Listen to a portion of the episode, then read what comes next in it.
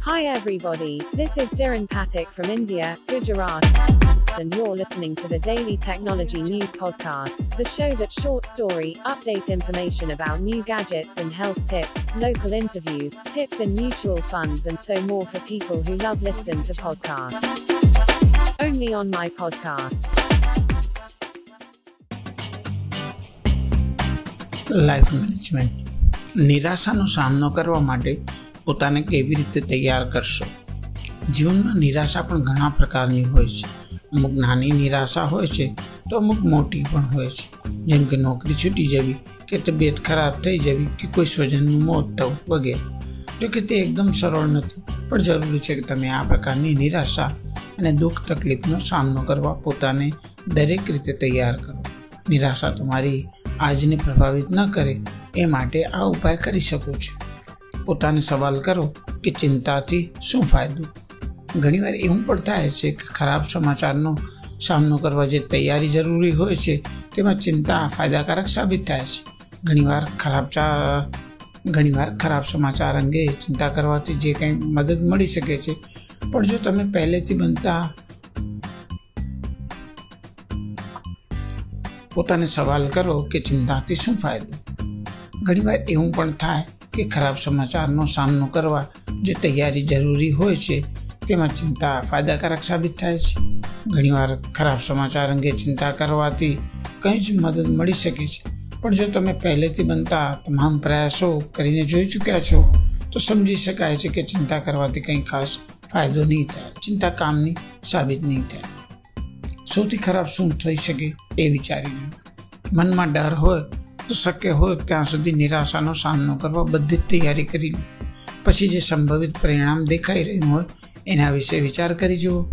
આ રીતે તમારા મનમાં સતત રહેતો કાલ્પનિક ડર કે સંભવિત ડર પણ અમુક હદ સુધી રોકી શકો છો. ચિંતા કરો, પણ આશા ક્યારે ન છોડો.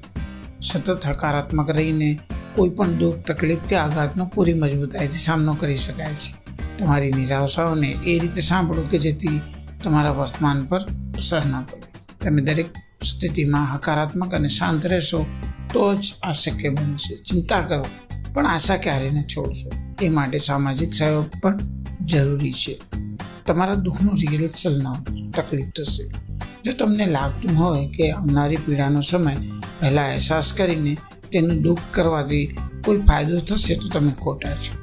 નકારાત્મક લાગણીઓ રાખવાથી પહેલાં પણ તકલીફ થશે અને પછી તો વધારે તકલીફ થશે. તેથી આશા રાખો પણ ઓવર કોન્ફિડન્સ ન રાખશો. નકારાત્મક પરિણામોને સાવ નકારવા પણ યોગ્ય નથી.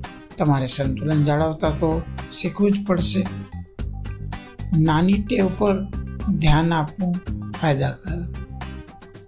નાની શરૂઆતથી મોટા પરિણામ મળશે.